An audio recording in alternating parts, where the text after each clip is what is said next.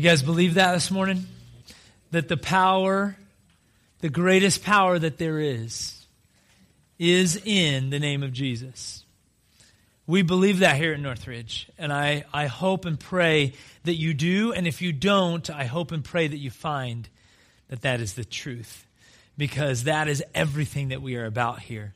Uh, it is, uh, I don't always say this and, and talk about this maybe enough, but has nothing to do with the music, has nothing to do with me speaking, has nothing to do with whether or not we're in the village center or whether or not it's a Sunday day or it's a good day, whether our life is good or bad at the moment, whether things have gone great this week or whether things are really bad that week or whatever, somewhere in between, just normal week. The name of Jesus, the power of God, is greater than anything we can describe. And I'm so thankful for it. And I hope that you are too, uh, because that's what we're all about here at Northridge. Um, we really, really are. We're all about God. We're all about Jesus more than anything else, and that's how it's always going to be. Uh, so, are you glad to be here this morning? Amen. All right.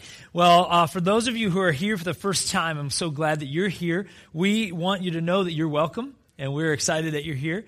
Um, and we also want you to know that this is a safe place for you, a safe place for you to discover what I was just talking about the power and the greatness and the joy and the love of Jesus uh, because we uh, seek to live it out. We don't always do it perfectly, but we do seek to do it. And so we're glad that you're here. Thanks for checking us out, taking a risk uh, to do that. And if you have questions about who we are, about who God is, about what the Bible means, or anything else, why are you in a village center? It's weird, you know, whatever the case is, you can ask us. We're glad to answer that question as best we can. So we're in a series called God's Fingerprints. So we're in the second week of this series, and very simply, this series, we are taking a look, we're talking about how God is all around us, how his fingerprints on, on everything around us. Our heart, our, our the universe, the earth, the planet, the, the, the, the solar system, uh, our DNA, everything, God's fingerprints are all over us all over us. God's impact and His influence. And so what we're doing is we're taking that reality, and as we talk about that, it's going to help us to understand a little bit more, just a little bit, about more who God is and about our relationship with God. About who God is and about our relationship with God, because those two things are really important. Knowing more about who God is and knowing more about how he wants to have a relationship with us.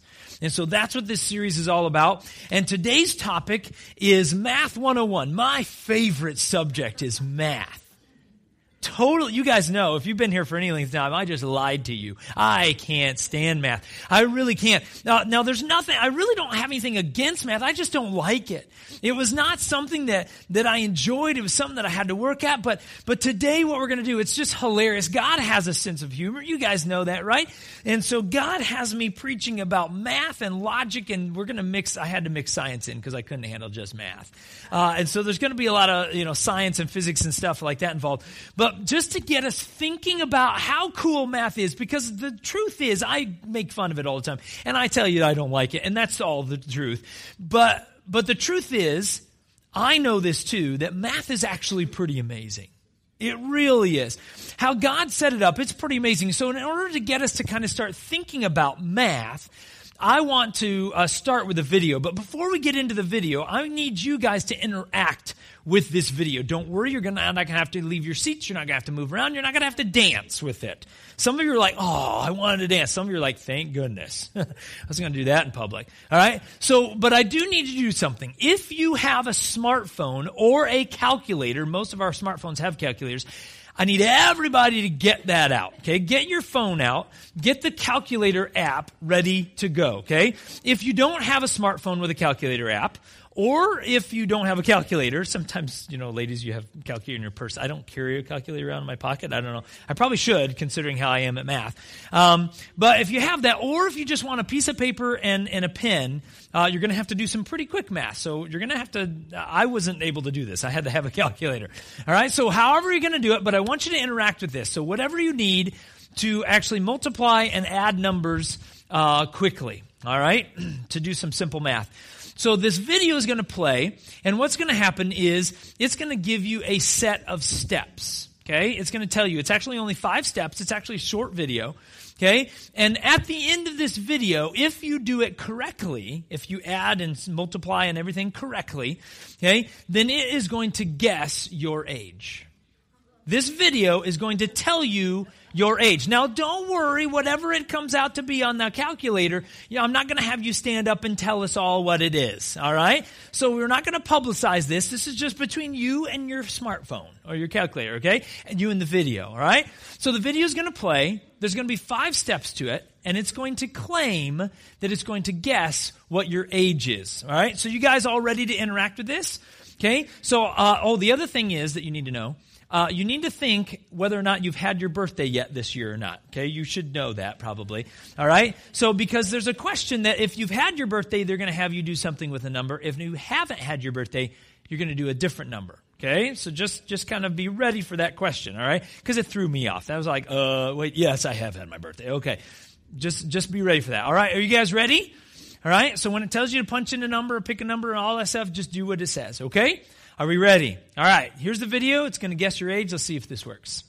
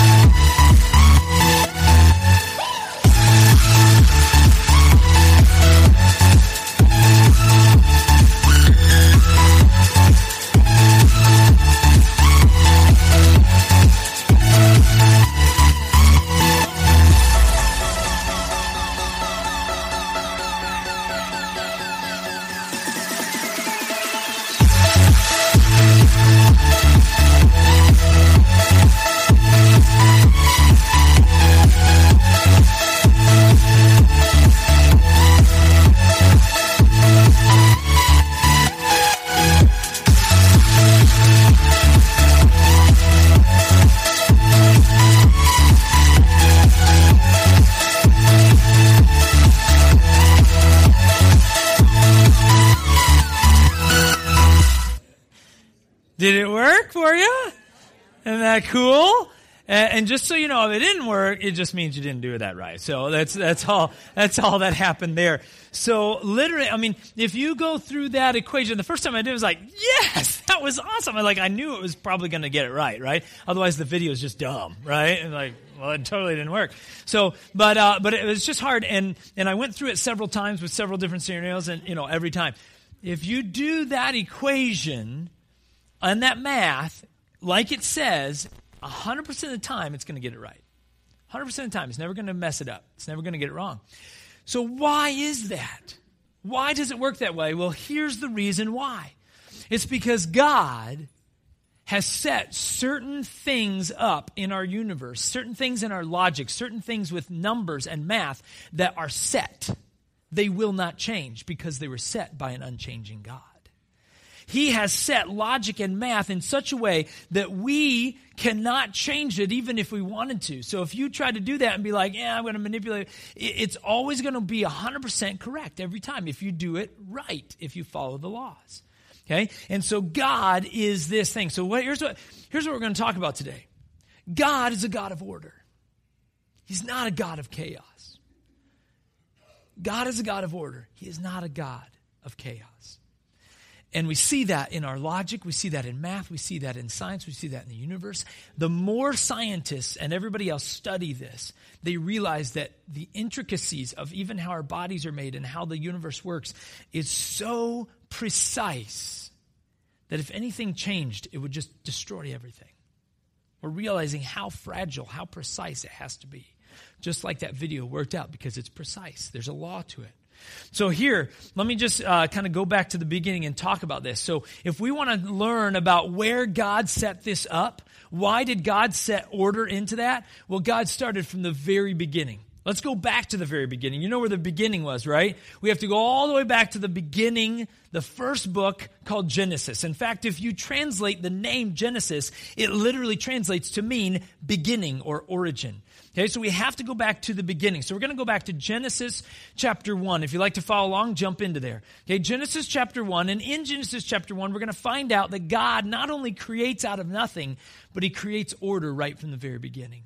He was ordered, he was framed, he was structured from the very beginning when he created everything. So let's read it. These are literally the first five verses of the Bible. Genesis chapter 1, starting with verse 1, the first word in the Bible.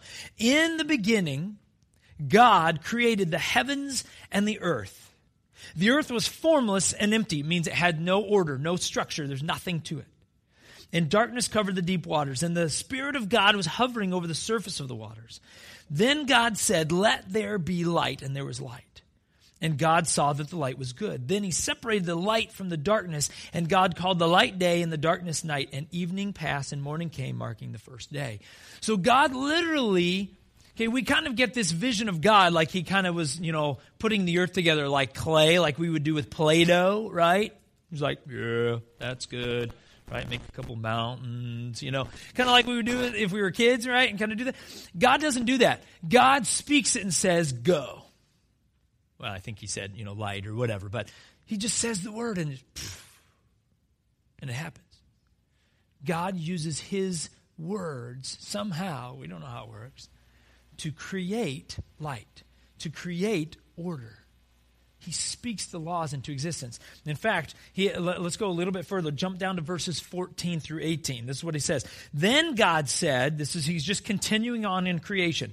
Then God said, let lights appear in the sky to separate the day from the night. Let them be signs to mark the seasons, days, and years. Interesting. That's how we do it. Isn't it? We use the universe, we use the stars to mark these things. It's because God set it up that way. Let these lights in the sky shine down on the earth. And that is what happened.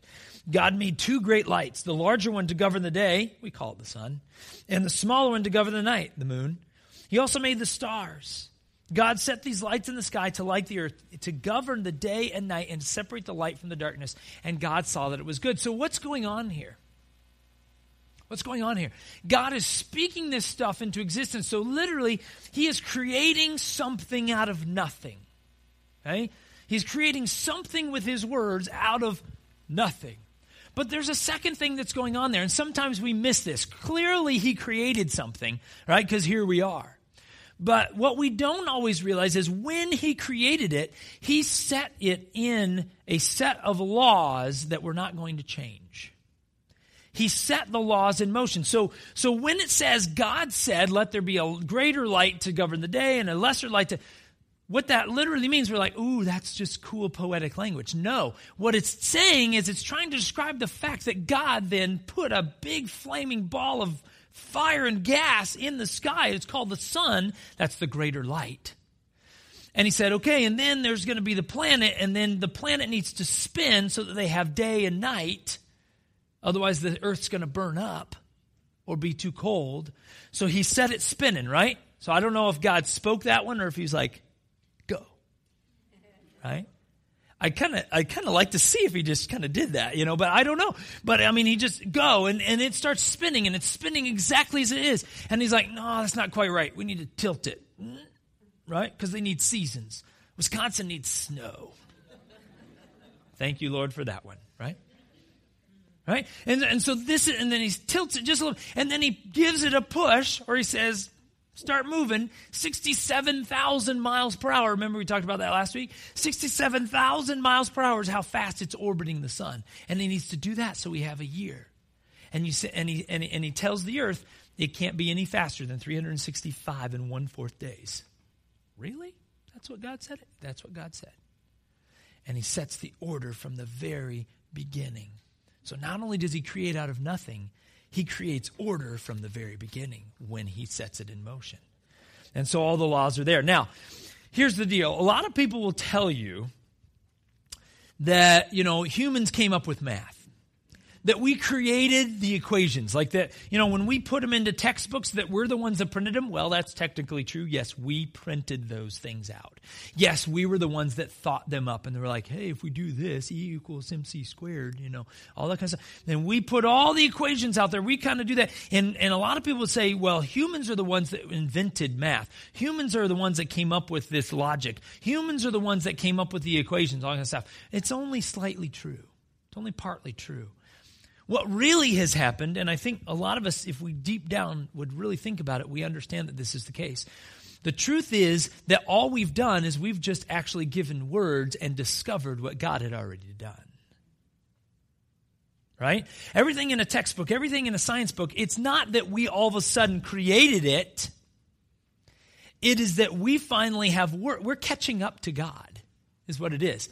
And we're not really catching up, right? Catching up.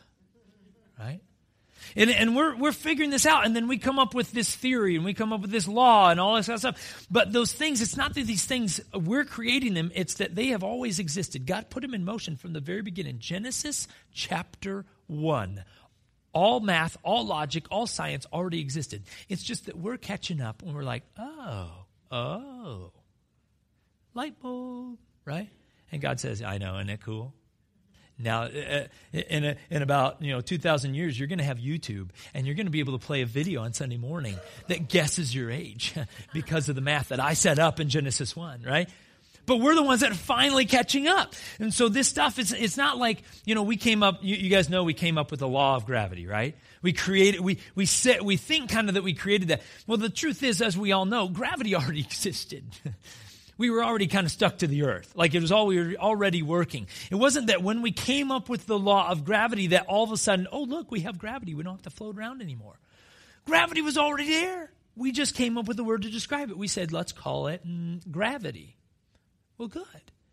This stuff is already there. God is a God of order. Now, here's the question that we always have to answer. You guys know we always have to answer this at Northridge because if we always just if we just talk about who God is, and that he's a God of order, good deal. Woohoo! But we need to answer why is that even important? Why does it matter? Who cares that God is a God of order? So he's a God of order. Good. Good for him. Right? Why does it matter?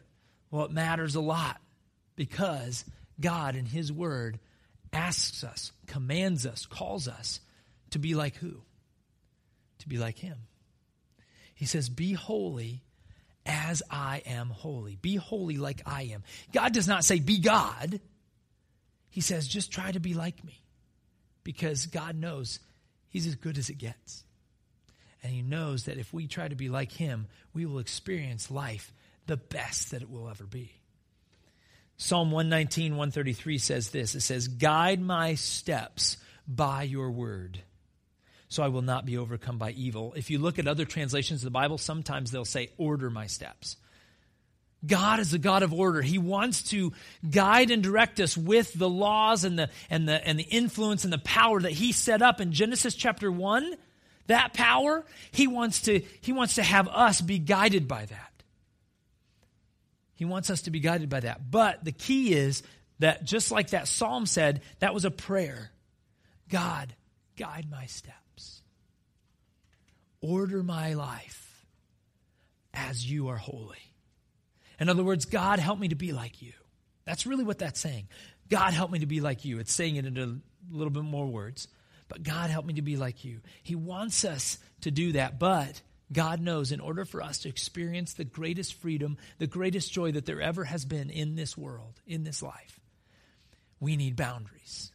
We have to operate within boundaries. We have to understand not only the laws of math and physics and science and all this kind of stuff, but we need to understand the spiritual laws, the spiritual boundaries that God has set up.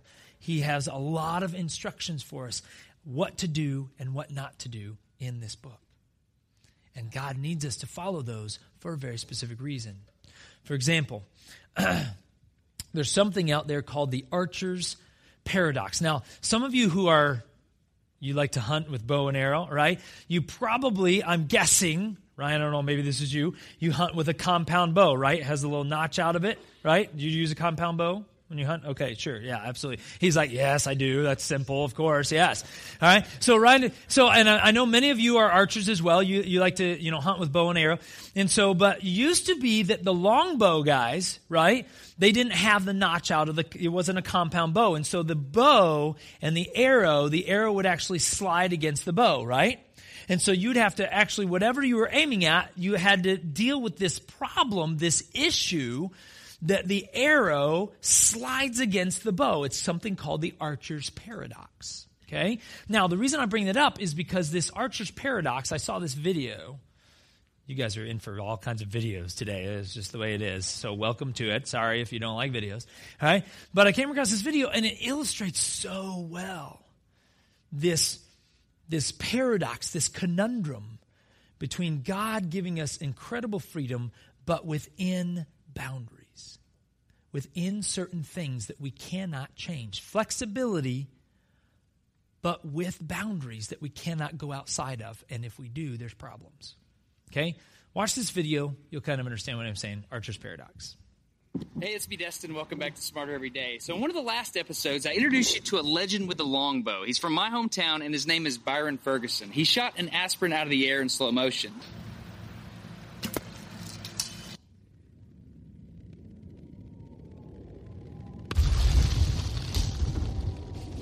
But there's something that happened in the arrow I didn't understand. It was deflecting, and this has something to do with what's called the archer's paradox. So, what is the archer's paradox? What are the two things that an archer has to deconflict? My friend John explained it to me like this. Let's pretend that this pecan tree is the bow, and this is the line of our bowstring. If we take an arrow and we put it into our bow and we draw the bow back, and we're trying to hit that target over there, watch what happens. As we release the bowstring and it travels closer to the bow, look at that. The fact that the bow is sitting here in our way between us and the target causes the arrow to point off in a different direction. So how can we possibly hit that target when our arrow is pointed over there? This is the archer's paradox because we know they actually do hit art. So how does a longbow shooter get around this problem? Here's how. They don't have a completely rigid arrow like that. They have a bendable arrow like this. See, when it vibrates, you can see these nodal points. That's important. Check this out. As we put this real arrow into the bow here and we shoot, as we go towards the bow, the fact that we're accelerating this arrow causes it to build up strain energy, causing this big curvature. That curvature then snaps back in the other direction once it bends to a certain point, and look what we have. We have the arrow bending around the bow. When we release, it does something cool. It snakes around the bow just like this, and you're able to fly all the way to the target. So the archer's paradox is the fact that you have a bow in between you and the target, and you're still able to get around the bow. The first thing that happens is the arrow bends from the pressure of the string and the front of the arrow being against the riser of the bow. As it leaves the bow, and it's already clear of the bow, it bends in the opposite direction. Where those two cross, determines where the arrow will fly. 100% of the time, the arrow will fly to where these two points are crossed or pointed.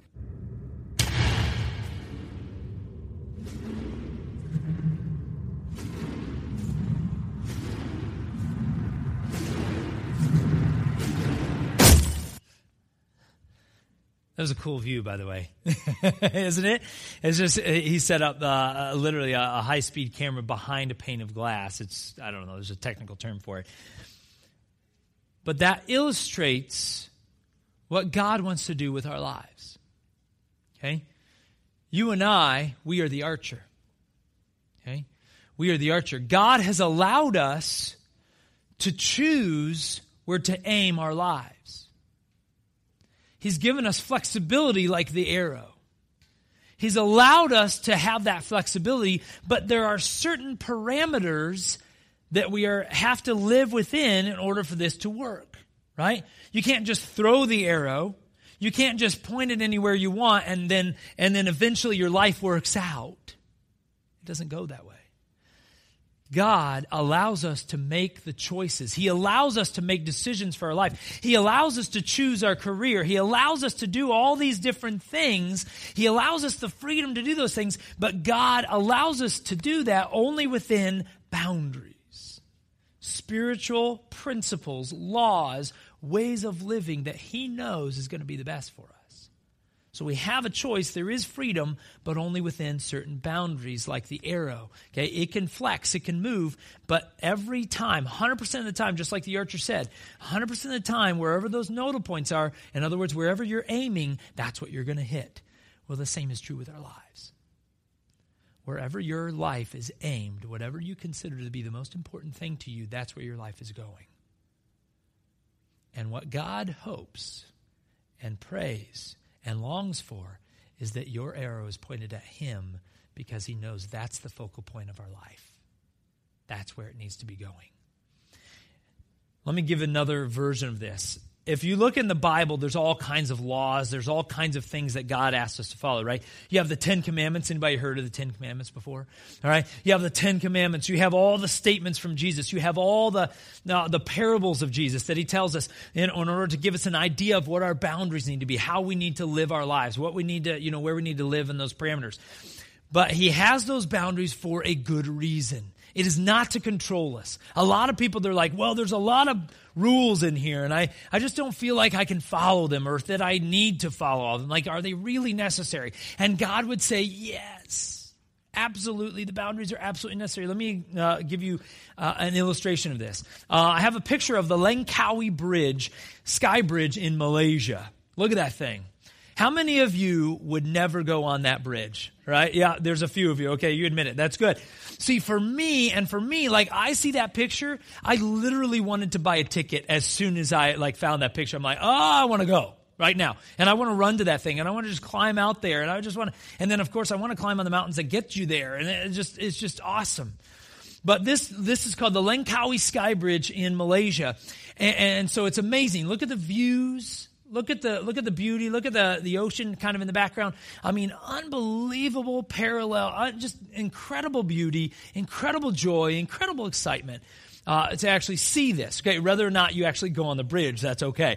But but it's amazing. Now, but let me show you a closer up picture of the actual bridge. Okay, see, notice the railings. You see the railings there. Okay, they have railings all the way along that bridge, but notice that the railings, it's not like they built this huge uh, chain link fence cage over the top of the whole thing. If you wanted to, to try to experience it in a different way, you could leave the boundaries. They did not cage you in. Uh, even a child could climb over that. Okay? The boundaries are clearly there. The railings are clearly there. The, the, the form of this bridge is clearly set to say, don't go past this. Well, it's the same way with God. God has done the same thing for us. He's put up railings. He's given us an option to go against his laws. But if we do, just like if you kind of jump over this railing, it's not going to go well. It's just not going to go well. You're talking about you can experience the joys of life. You can experience this great view. You can do all these things, but really you can only experience it with great joy if you experience it within the boundaries. Okay? And so this is how God has set up our lives. He has given us boundaries to operate within for a very specific reason because he knows that our life has it can be full of joy and freedom and great things, but only within certain boundaries because he knows that we will be destroyed if we get outside of that. Romans chapter 6, Apostle Paul is talking about Christians. He's talking about people who have accepted Christ. Listen to what he says about this, about the law and freedom and sin and all that. Uh, starting with chapter or, or verse 14. Sin is no longer your master, for you no longer live under the requirements of the law. Instead, you live under the freedom of God's grace. Well, then, since God's grace has set us free from the law, does that mean we can go on sinning, breaking the law? Of course not. Don't you realize that you become the slave of whatever you choose to obey? You can be a slave to sin, which leads to death, or you can choose to obey God, which leads to righteous living. Thank God. Once you were slaves of sin, but now you wholeheartedly obey this teaching we have given you. Now you are free from your slavery to sin, and you have become slaves to righteous living. So, what this is saying is that the law has never been the problem. A lot of people will complain to me and they say, Well, why does God's word say that I can't do this? What they're really asking, and they know they're really asking this, they're really asking, Why can't I get away with that? And why they're really asking is because they like it a lot. Or maybe they're addicted to something and they haven't been able to defeat it. And so they want to get blessing from God while they jump over the railing. And God says, I am not going to bless you destroying your life. I'm not going to bless it and say, yep, cool, totally fine with it. And so we have these boundaries, these barriers, and it says, if you want to be slave to something, you will be slave to something. Did you realize that? That we are slaves to something. All of us, every one of us, we are slaves to something. We have chained ourselves to something or someone or a way, a pointing of life. We have chained ourselves to that. We are slaves to that. The question is, who are you slaves to? What are you a slave to? A lot of people are slaves to sin. A lot of people are slaves to sin. And it leads to what? It leads to death. Not just physical death, it leads to spiritual, eternal death, which literally translates to separation forever from God. This is a big deal that God is a God of order, He is not a God of chaos. In fact, uh, missionary E. Stanley Jones says this, and this is one of the most powerful quotes that you could ever. We should put this up on our walls. It's not a feel good one, but man, it's a good one. That's what he said. He said, if you don't surrender to Christ, you surrender to chaos. You're either a slave to Jesus or you're a slave to chaos. And that's what he's talking about there. There's a famous professor at MIT. Those guys are smart. I mean, I, I, I literally, I've watched some of their stuff, like some professors from MIT, various different ones. I don't sit there and like search for classes, you know, at MIT, but every now and then, like a video come up on Facebook or this, that, and the other. And I came across this one actually years ago. And, uh, and I, I've never thought that I'd necessarily be able to use it. Uh, but the, the, guy's name is Walter Lewin. Walter Lewin. And he's, a, he's a, just a brilliant uh, physics guy, and he knows math and physics and science and conservation of energy. And uh, Walter Lewin, he wrote a book. And so when he wrote a book, he had retired. And so when he wrote this book, MIT actually asked Walter Lewin, Professor Lewin, to come back to MIT and give a special lecture to anybody that wanted to have his book signed, you know, wanted him to sign sign his book for him. And so they came back for the book signing, but they came back to hear really to hear his lecture because he was one of those amazing teachers, just amazing. And in this lecture, it, I, I, don't know if it was his very last lecture. It's one of his last for sure. Uh, it, it might have been his last lecture. And in this lecture, he powerfully demonstrates with this illustration, uh, and, and he takes this heavy ball and he's, what he's doing is he's illustrating the conservation of energy. He's, he's illustrating a law, a, a law of physics, a law of science that is unbreakable. Like you cannot break this law. And if you try to adjust the law, then it will be disastrous for you. Okay, and he takes this heavy ball and he puts it on this really long cable, and he's going to swing this like it's on a pendulum, right? Like like a clock.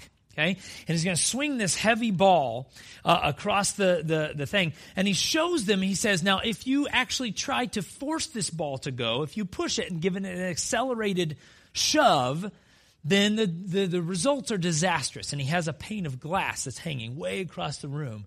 And he gives this ball a little shove. He doesn't even push it very hard. He just gives it, I mean, it's just like this. Gives it a little shove, and the ball swings up and it comes back up and it smashes the glass. But then Walter Lewin does something else that, you know, really is pretty amazing. He dramatically shows how you can make sure, as long as you stay within the boundaries, that you can trust the laws that God has set up. You want to watch him do this? I told you videos. Let's watch Professor Lewin and show illustrate this.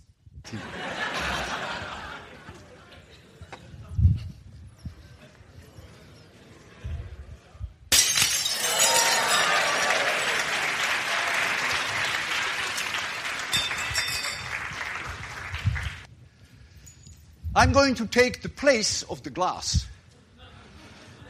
And I'm going to hold this object at my chin.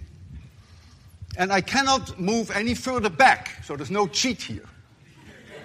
I'm going to release it right from my chin here. You realize, as you have just seen, that the slightest push, and this will be my last lecture, and no book signing afterwards.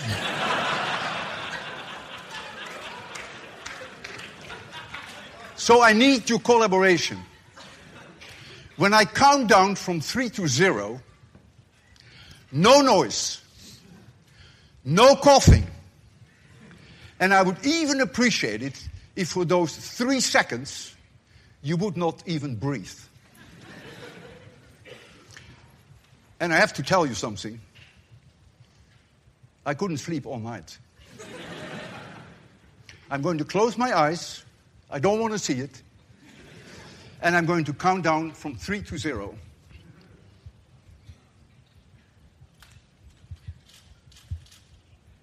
Three, two, one, zero.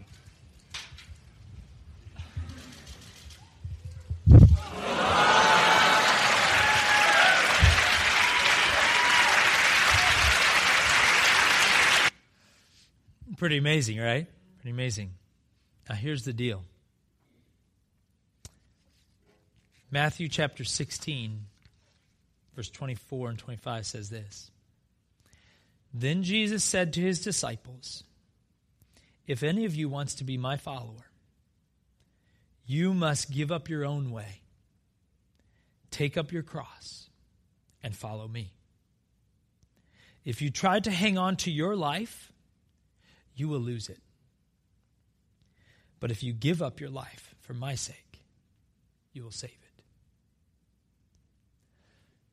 So, what Professor Lewin did, the illustration is very simple. We've got a lot of people that could care less about God.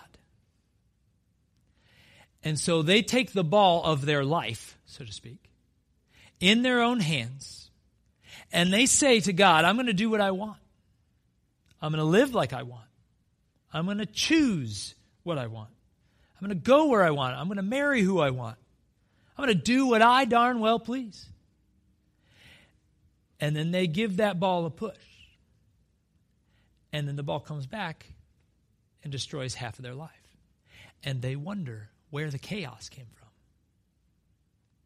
I've just told you one of the true truest things that there are is that God is not a God of chaos, he is a God of order.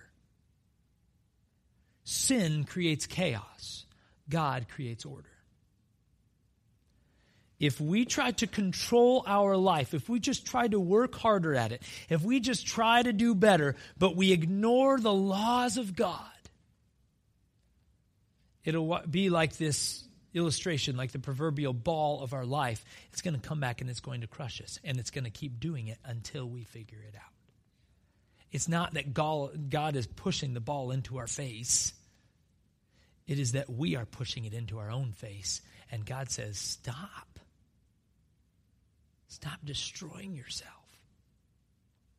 What are you doing? And God says, I put the railings there for a reason because I want you to experience incredible joy and peace. But the only way is within the boundaries of what I have set up.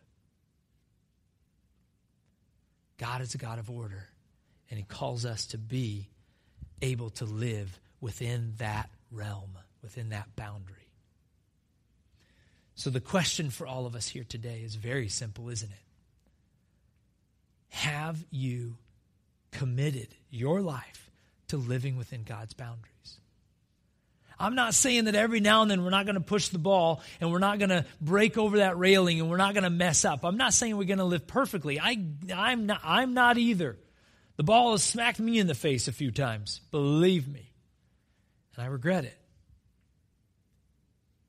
But I'm asking you have you given your life, have you committed your life to getting in with Jesus and being within those boundaries, being a slave to God rather than a slave to sin. In other words, have you submitted to Christ or have you submitted to chaos? If there's chaos in your life, it's not because God put it there. You realize that? If there's chaos in your life, it's not because God put it there, it's a result of sin. It might be somebody else's sin, it might be just the sin of the world, it might be your sin, but it's because of sin. Submit yourself to Christ, give your life to Jesus, and you will find incredible things as a result. But we got to live within that order. Let's pray.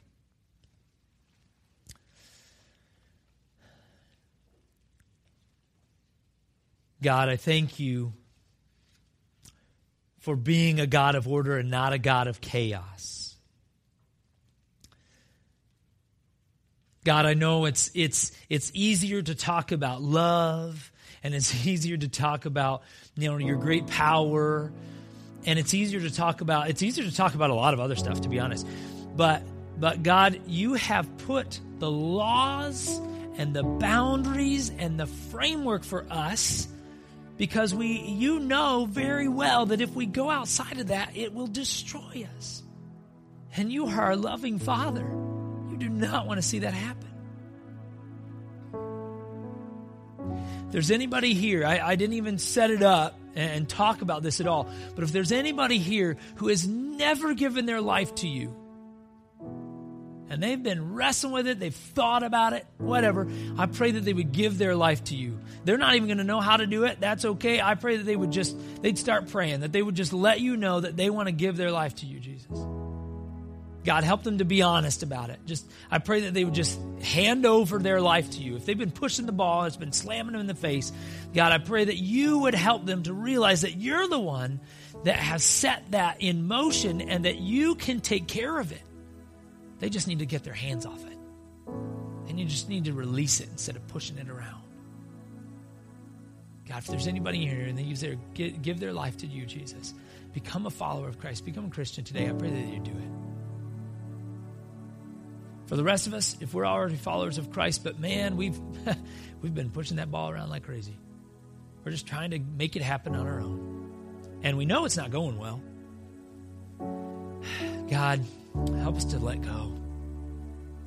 Help us to release our life. Give it to you. Help us to surrender to you, Jesus, rather than to chaos. We pray this in your name, Jesus. Amen. Stand.